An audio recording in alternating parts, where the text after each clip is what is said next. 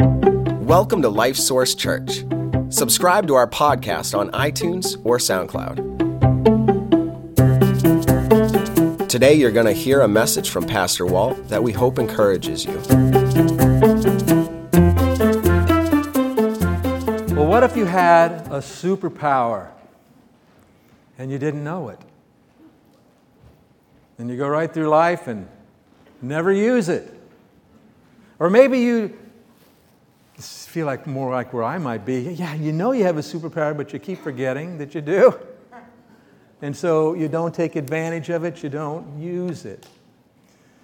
Uh, we're going to talk about something that's not superpower like that today, but something similar. And to illustrate this, let me share with you I, I, um, I enjoy car racing. I, I, really, really do. In fact, go ahead and put the picture up there if you would, Anthony. I mean, things like this, I see that and I just go, I love it. I, I, I'm, I don't watch all the racing, but I enjoy it, okay? I've I got my car out on the track a few times, and I just love driving as fast as I possibly can without wrecking my car. Um, and, and so I liked it. But in Formula One, these cars, they have an engine that's smaller than the engine in my car, and it develops more than four times as many horsepower, over 800 horsepower out of this little engine that they got running there. But then they have a secret weapon, so to speak. It's called an energy reserve system, where they have batteries that somehow rather capture, they capture from the heat energy and they capture from the mechanical energy, kinetic energy, and it stores it. And they are able, by pushing a button, to use that extra energy for up to 33 seconds every lap. And they can use that, push that button to, to you know, catch up with someone, or maybe they want to pass someone, you know, or maybe they're just in front and they're trying to get away. Okay? So, uh, but what if they didn't know they had the button? But they didn't know they had that, right? And they never, it would never do them any good, would it? It wouldn't make any difference, or if they just forget to use it, it wouldn't make any difference in their lives when their lives, they're driving uh, when it ought to. how to make a big difference. And so let's go to the scriptures today and take a look at what it has to say about something similar to this in our lives. So let's turn to 1 Corinthians chapter 3. That's page 1312 that's in the Bible that's in the chairs there, and we encourage you to follow along with us. 1 Corinthians chapter 3 starting in verse 1. Paul says, and as the Spirit led him, and I, brethren, could not speak to you as to spiritual people, but as to carnal, as to babes in Christ. I fed you with milk and not with solid food. For until now you were not able to receive it, and even now you are still not able, for you are still carnal. For where there are envy, strife, and divisions among you, are you not carnal and behaving like mere men? For when one says, I am of Paul, and another, I am of Apollos, are you not carnal?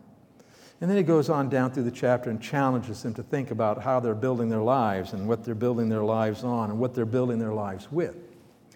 But in these four verses, Paul is, is really challenging what Oh, actually in earlier chapters, if you remember, the Corinthians had divisions among them. In our, in our setting, it might be like this. Some people would say, oh, well, I follow Walt because he's the guy, okay? And somebody says, oh, no, I follow Dave. You don't understand. Dave's my, my guy. And, and somebody else saying, no, Anthony, he's the man, right? And, and, but there was, it wasn't just like personal preference because obviously sometimes some, some of you are going to not like me as well as you like Dave and that's okay. And vice versa, right? And it doesn't matter. That's not the point. But that is, they were divided over this. It created divisions in, in the church. And so Paul is challenging them about that. Uh, and so he says this here. He, he says, Now, you're still acting like you're spiritual babies.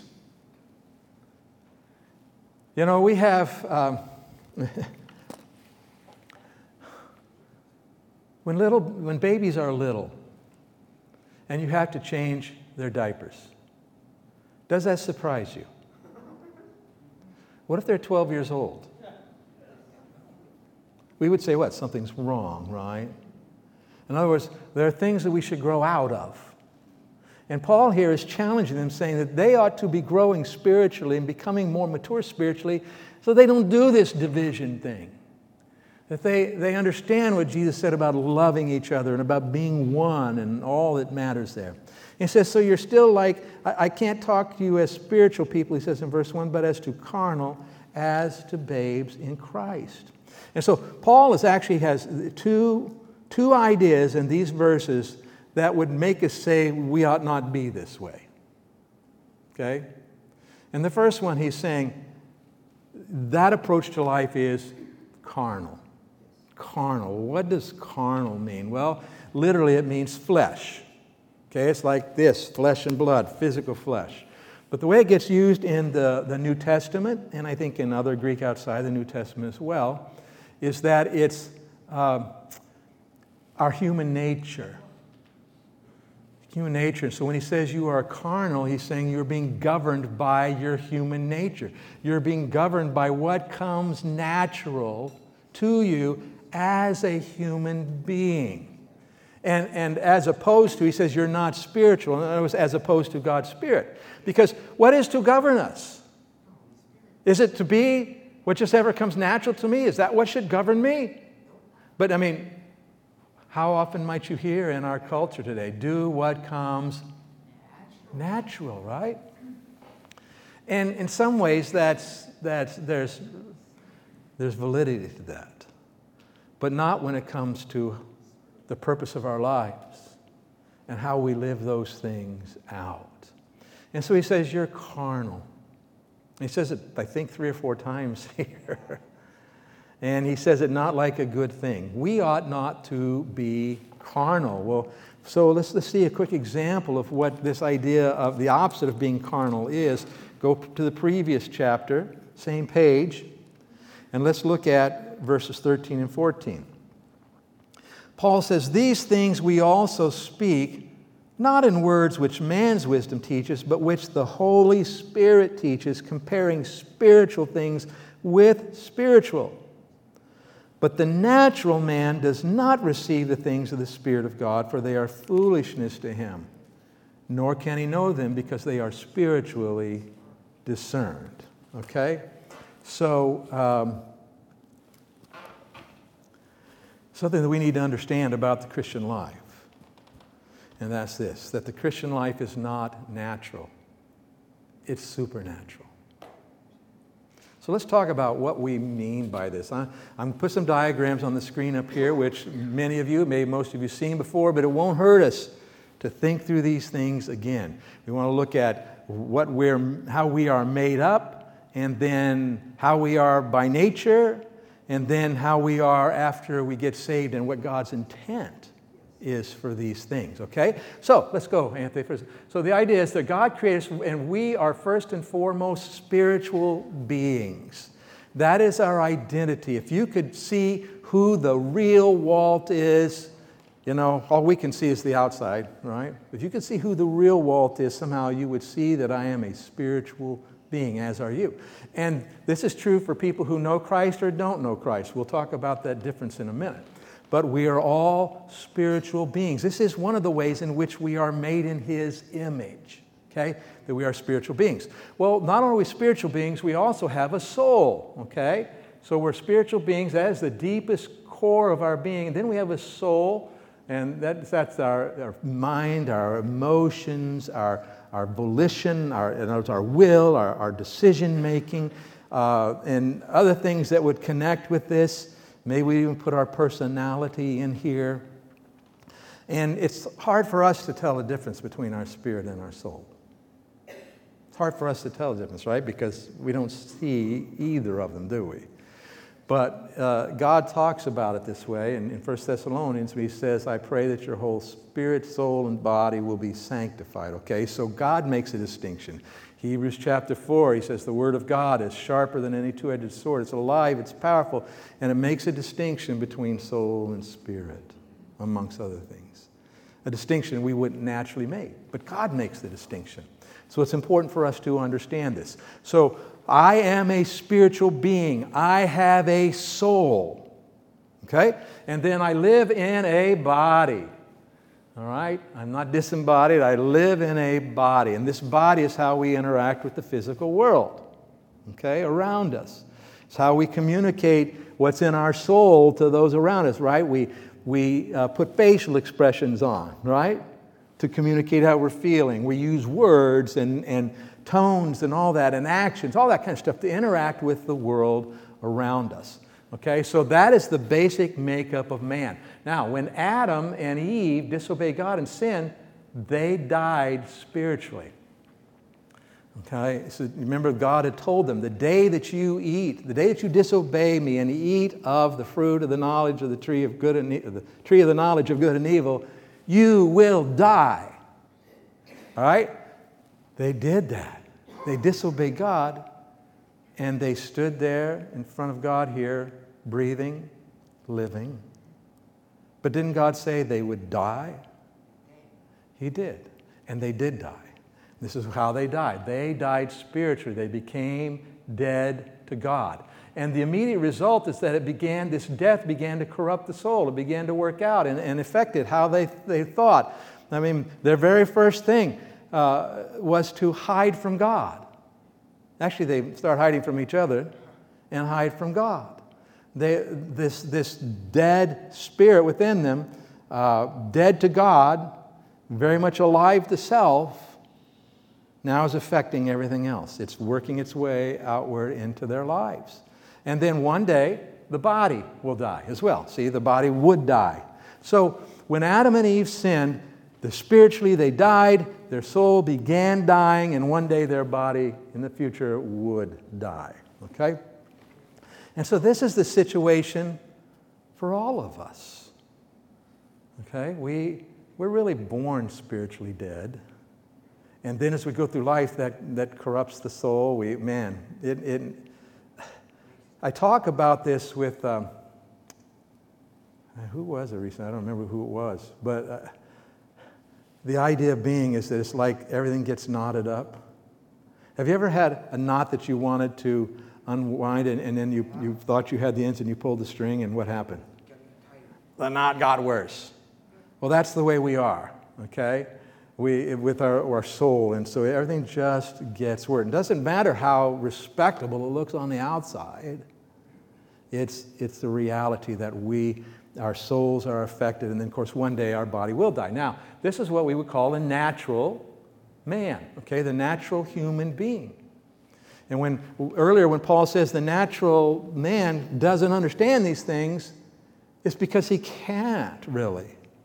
I mean, he has some level of understanding, but he doesn't have the level of understanding that's going to make the difference. Okay?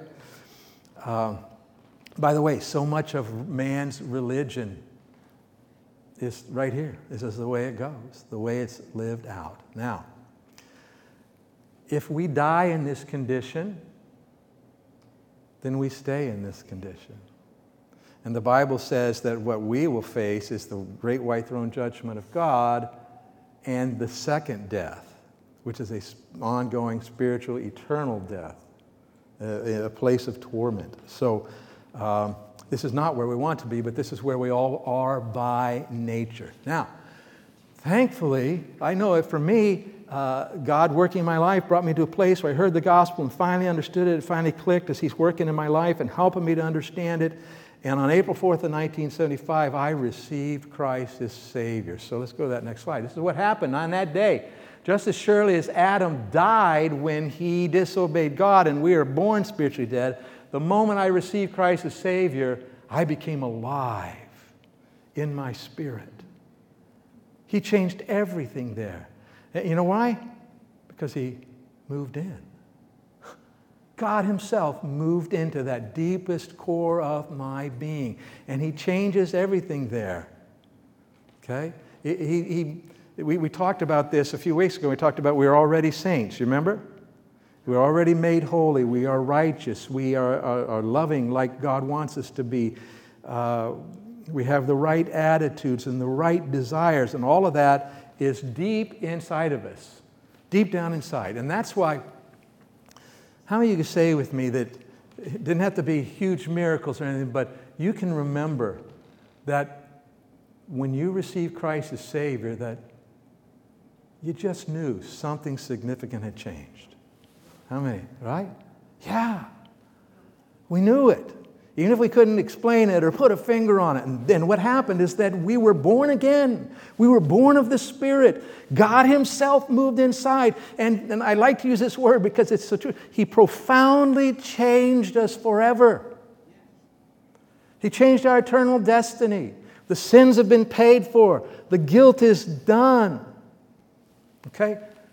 That is good news, isn't it? And by the way, this happened because Jesus the Son of God came into the world and lived a perfect and sinless life, died on the cross as he did. God took that, all the guilt and uh, the penalty for our sins and placed it on his Son as he died for us. And he paid the penalty in full so that when we put our faith and trust in him, this is what happens. We come alive because God himself has moved in. And that ought to be good enough news to keep us going for a while, shouldn't it? I don't know. I'm not confident that you guys are thinking that's such good news. I, I know that you do, but it's easy when you're just sitting and listening to get into it. Happens to me sometimes when I'm talking too. So, all right. So, God moved in. But that's not all that happened, is God also took us and put us into Him, into Christ. And there are multiple, multiple things that are true about us because we are in Christ. In other words, this is a union. And I, I don't know how to show that on the screen, but it's, it's union with God forever. From now on, union with God. All right? And so, because this is true, He's changed us on the inside, He's moved in, and He has put us into Him as well. Then we see that this soul, which, you know, was dying and being corrupted, go to the next slide there, Anthony, now begins living because this new life on the inside can begin working its way outward into our choices, into our thinking, into which then affects our feelings, and uh, it just begins to change everything. Now, these diagrams can make it look like it's just automatic. And there is a sense in which it's automatic, and as the process begins. But if we were charting, it would be up and down, wouldn't it? Up and down, you know, and times we do well, and times we don't do so well. But it's, a, it's an ongoing process. And if we were going to graph how we're doing, even though you have ups and downs, what you would find is that down the line, over here, you're higher than you were here. You're closer to the Lord. You're more in shape like the Lord. You're, you're, what's in your soul is more and more lining up with what's true in your spirit. Okay? So he works on us and helps us to make progress. And then, of course, one day the body will live. We, this body's still subject to death, but we're going to, when it dies, one day Jesus is going to raise it. A whole lot better than it is now. Okay? Stephen, that's good news for you, isn't it? Any of you who have issues that will not let up on you, that's good news. Someday it's a new body. Okay? So just as when we were dead spiritually and our soul was being impacted, and of course our body is subject to death uh, with no real hope, we said that's the natural condition. So this is the supernatural condition. Super meaning over and above or beyond. Beyond just what's natural. Okay? Now, Paul says to them, when you are not living in a way that makes sense biblically, you're not living in a way that makes sense with who you are as a Christian and understand these things. He says, You are carnal. Okay? And, and so, this is the idea. What we see here is that indeed we have been born again, but we're still living like we're not. Right? We aren't thinking like people who are genuinely saved. We're not thinking like people who have been profoundly changed deep within.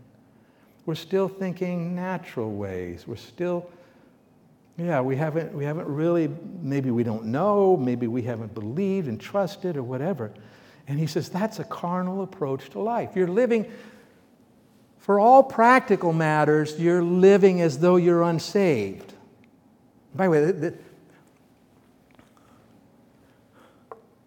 me say to you that if you can live like you're unsaved and not be bothered by it, it may be that you're not saved.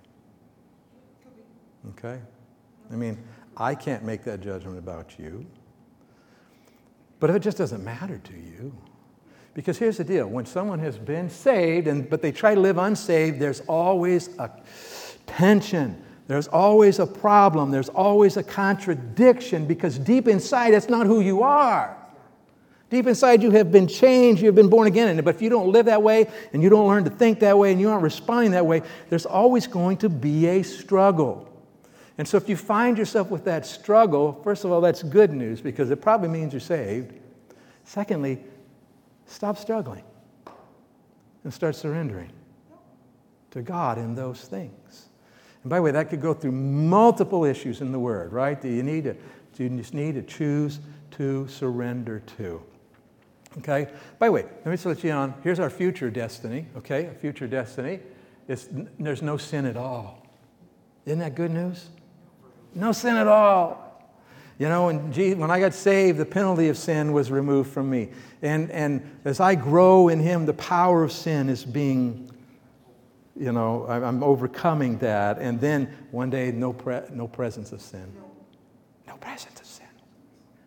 Come on, guys, that's a good thing. There's no physical presence of problems of sin, none of that kind of stuff. So, this is our future destiny. So, let's look here in the scripture Go back, because I told you there were two things, and one is carnal. But this second one is just over six weeks ago. I, was, I, I started working through 1 Corinthians, actually longer than that ago, but six weeks ago I came across this passage. And I saw something that I don't know if I had ever seen before. I mean, I've, I've read it all, so I've seen it, but I don't know if it ever clicked with me like it has now. Verse 3 For you are still carnal. For where there are envy, strife and divisions among you? Are you not carnal? And get this, and behaving like mere men. And I read that and I, I thought about that and I said, what?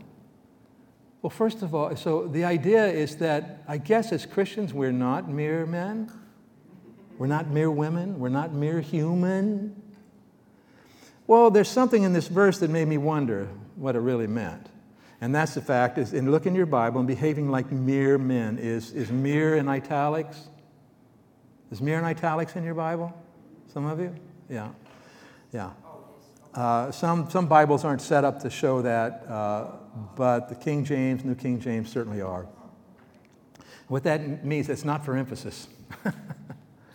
what that means is that word mere is not actually in the, the original text, in, in what it's, where it's translated from. That doesn't mean it's translated wrong. And what translators have to do is they have to look at the words, look at what's being said, understand the context, try to figure out what's, what, is, what was the author trying to say here? What did he mean by what he said? Well, literally, the Greek says this walking around like men. He says, Aren't you carnal and walking around like humans? Is the idea. You're walking around like humans. Okay, well, I am human, so what's the big deal? All right? Well, it's interesting. We just, we're going to look at a few other translations here because all of those people translating try themselves trying to capture what was the point of that. Because, once again, am I human? Uh, thank you. I appreciate you guys affirming that for me. I am human. Uh, and so if I'm walking around like a human, what's the big deal? Well, it is a big deal, and the context helps us to know this. So the New International Version says, You're acting like mere humans. They grab that idea. The New American Standard says that you're walking like ordinary people, with the implication that you're what? You're not ordinary. Okay? Uh, the English Standard Version, you're behaving only in a human way, uh, with the implication what? We ought not to be behaving only in a human way. And the New Living Translation says, Aren't you living like people of the world? Which you are not a people of the world anymore because you belong to Jesus. Right? And so, what we're getting pointed to here is this supernatural life that we have. Go ahead, Anthony, go to that. Remember, this is the supernatural life. I, so, we are fully human. Okay, we are. But we have something more, don't we? And that is God Himself living within. And so, when Paul says, not, you are not mere men, this is what he's talking about. Go ahead, Anthony, go to that if you would. So we are not mere men. We're not mere humans. We are more. Now, don't go out in the world and, and start talking to saved people and say, You're only human, but not me. I've got a superpower. No. No, we're not talking about that. But the reality is, is that you are not merely human anymore because your spirit has been forever united with God Himself. And so you are fully human, but there's more. You have that button you can push. And I don't mean in a way you use God, but I mean it's available to you that you need to remember. And so, this idea only human? Not. You're not only human. All right, so what does this mean in our lives? Think about this, the implications. So, when you became a Christian, go ahead and go two for that. When you became a Christian, you are no longer merely human. Uh, because, first of all, the God of the universe resides in you. And, and that is amazing. I, I, it's hard to. How many of you in here are interested in science stuff when you read about how things work? Anybody besides me? You, read it, and it's so amazing, and the more they learn, the more complex things are, yet simple in their complexity, and all this. And you, you more and more and more say, wow, this, there's no way in the world this all happened by some random chance accident. There has to be a God behind this. Okay? And guess what? He's pretty smart, isn't he? And he's pretty powerful, isn't he? And when you receive Christ as Savior, He lives in you. You see, not merely human. The God of the universe resides in you. And your core nature has been forever changed. It's not going back. Like I said, you can live in tension with it and you can fight it, and, but it's not going back, which is a good news thing. Okay? Uh, you're enabled now to make better choices because of that. You aren't uh, under the dominion of sin and the spiritual powers of darkness where you can't make a better choice. You can make better choices. And, and your life is eternally significant. Eternally significant. And as harsh as this sounds, when Jesus talked about hell, there were times when he used the word for hell that was also used for the, the garbage dump that they were continually burning to deal with. And so it'd smolder and smoke would go up, and he would use that word when he, to refer to hell. And so that tells me that there reach a point when we, if we reject Christ, we refuse to accept him, we say no to what he wants to give to us, and we never receive Christ as Savior, that eventually we are no longer significant by our own choice. Because we, that's the, the where do you, what do you put in the garbage? That's a hard thing for me to think of. I just, I'm being real honest with you, but those are the words. But when you receive Christ, you become eternally significant. And you're part of God's plans and all this kind of stuff. So let's just get real practical here. Just some examples of what this might mean in your life. Uh, you know, Paul is in essence saying, stop living like you're merely humans. So stop living like you're merely human. First, don't fear death. You have no reason to fear death. I'm not a huge fan of dying.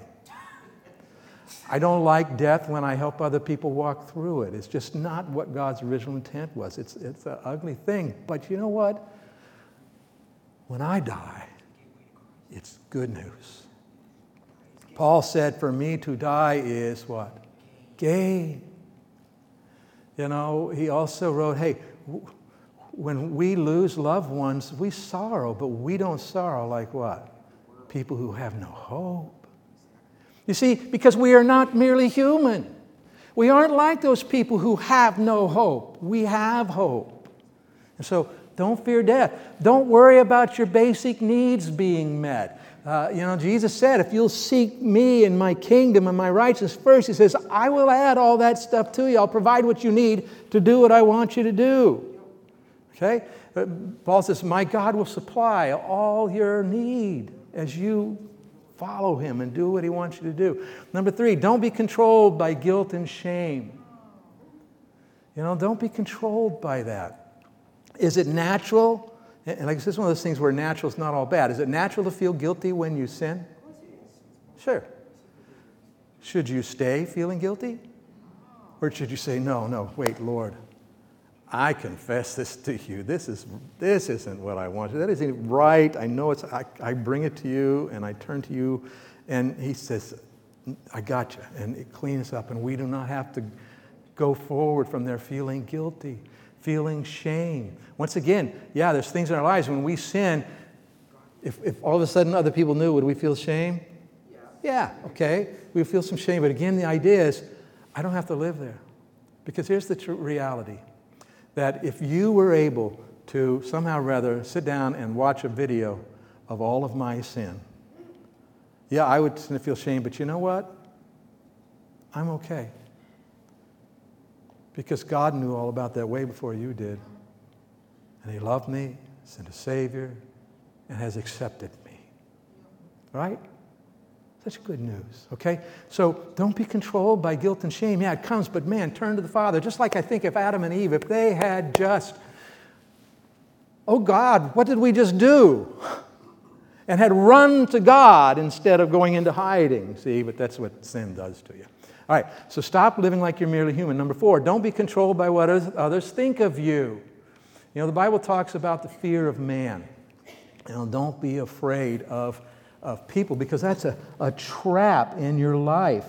Uh, and then Hebrews, the author says that we may boldly say, The Lord is my helper. What can man do to me? right? There's, there's nothing that man can do to me to change my eternal destiny or my relationship with God. So, I like you to like me. I don't like it when you don't like me. But if you don't like me, and it's like this, I haven't done anything necessary, I mean, I haven't, you know, and you just don't like me, what do you know? I mean, I'm being serious there. What do you know? Because God, who knows me way better than you do, is okay with me. Right? And my issues he's working on. So, doesn't matter. All right, uh, number five, love people sincerely and sacrificially. You're able to do that because no longer is self at the center of your whole core of your being. You can actually do something different, which is why the Lord calls upon us to love, right? To love like He loved to love sacrificially. Number six, trust God to work in your life for the genuine good. We, we all like this verse, for we know that all things, say it with me, work together for good to those who love God, to those who are the called according to his purpose. That's us. He works for genuine good. By the way, that doesn't necessarily mean he works for what you currently think is good. He works for what he knows is genuinely good in your life. And the biggest part of that is going to change you to be more like Jesus. Yep. By the way, becoming more like Jesus is much more important than having money. I need money. Yeah, but you need to become like Jesus more. So I'm gonna, God says, I'm going to let you struggle with money for a while because you need to become more like Jesus. Right? Health issues, relate, whatever. Okay? Trust God to work in your life for genuine good. Uh, number seven, devote your whole life to knowing and serving Christ. Uh, that sounds like a crazy thing to the world around you. To those people who are merely human, that sounds like a, a crazy way to live. Why would you say my whole life is about serving the Lord? I have a job, and that's about serving the Lord. I have a family, that's about serving the Lord. I have money, that's about serving the Lord. I have these possessions, that's about serving the Lord. It's, about, it's all about serving Him, and that's the bottom line for my decision making when it comes to these things. And the world says, You're crazy. Right? But God says something certainly way more different. Paul says, I have suffered the loss of all things and consider it all to be rubbish so that I may know him. Right? And Jesus said through all this, He says, I am with you. Not occasionally? No, I'm with you what? Yeah, more than the front row. I'm with you what? Always. He's always there with us. So it makes sense. Let's give our lives for that. Be willing to suffer for serving Christ. You know, whether that's persecution from somebody else or difficulties that come in your life, man, Jesus made it so clear. He talks about, Blessed are you when people persecute you and they, they say bad things about you because of your relationship with me, whatever. He says, That's a good thing. And we go, Huh? And then he says, Rejoice. And he says, Be exceedingly glad. I mean, he's making a point. He says, Because when you suffer for your relationship with me and serving me, he says, Great is your reward in heaven. Great is your reward in heaven. And the Apostle Paul then says, For I reckon that the sufferings of this present time are not worthy to be compared with what it's going to be like in heaven and glory. Which then, number nine, look forward to eternity with Christ. And by the way, when you're looking forward to eternity with Christ, it has a way of changing how you look at today It has a way of changing how you look at right now.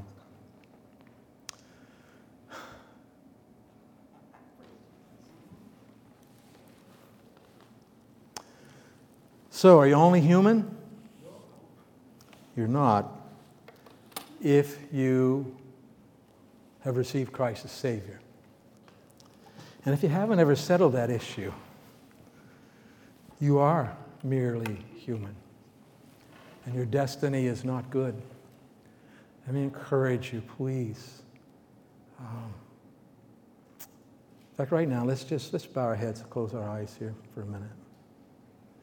If you're here today and you're thinking, yeah, I don't think I have ever settled that issue of receiving Christ as Savior, or you're watching and you've never done that, or maybe you're listening later and you haven't ever really settled that, I want to give you an opportunity to do that right now. Remember that you were separated from God because of your sin and that sin nature within you. Jesus loves you. He died to pay the penalty for your sins and rose again. And if you will acknowledge that, yeah, you're a sinner in need of a Savior, and believe that Jesus is that Savior, you can put your trust in Him. And you can be born again and no longer be merely human. And so if you haven't done that, me, I'm going to pray a prayer and I'm going to encourage you to pray along with me. And it's not about these specific words, it's about you connecting with God sincerely from your heart and mind. But say something to God like this Say, Dear God, I can see that I have sinned against you, that I'm spiritually dead. I don't have a relationship with you. My sins have separated me from you. I believe that Jesus is who the Bible says that he is. I believe he died for my sin and rose again. And right now, I receive Jesus as my Savior. I put my faith in Jesus to provide forgiveness for my sins and to give me his life. And I pray it in Jesus' name. Amen. You can look up. Let me encourage you. If you prayed that with me today, would you please let me know? I really want to connect with you and help you to understand the things that we're talking about here. Okay? We'd really like to help you with that. Same thing if you're watching. Uh, you know, send me a message. I'd love to connect with you about it. Now, here's the reality. So we're only human, not But Doesn't it sometimes seem like it? Sometimes it seems like it, you know. So what needs to happen? You know, find stuff. I just, I know I'm living it. Just doesn't seem like it's. I, I can't seem to get this together. Whatever. That's, first of all, you can't do this in your own strength. You got to go to God and say, "Here I am, God. I need you to do this work in my life. It's beyond me to do it on my own." You cooperate, and your role is in Romans 12 too. Be transformed by the renewing of your mind. Okay? You begin thinking this way. You begin um, reading the Word and trying to understand what it means in your life. You begin trying to make um, decisions on that basis. You connect with other Christians on purpose because you, you know you need that relationship. And, and more and more, you keep doing that, God will transform you. Sometimes it's fast, sometimes it's slow, but it's always real. It's always real. Father, we come to you again, and I thank you, Lord, for those who hopefully today, someplace, have, have received your Son as Savior. I pray, Lord, that they will reach out to me so that I can help them experience this life that we're talking about. I pray, Father, as we go out from here this week, that we're going to forget, I know, Lord, but along the way, I pray your Spirit would prompt us, remind us that we are not merely human, but that you yourself reside in us. And that changes everything. And I pray in Jesus' name, amen. All right, God bless you. Have a great week. Next Sunday is July the 4th. I hope that you will try to make it a point to come here and worship with us before you go do whatever else you do on that day, if you can, all right? I love you guys.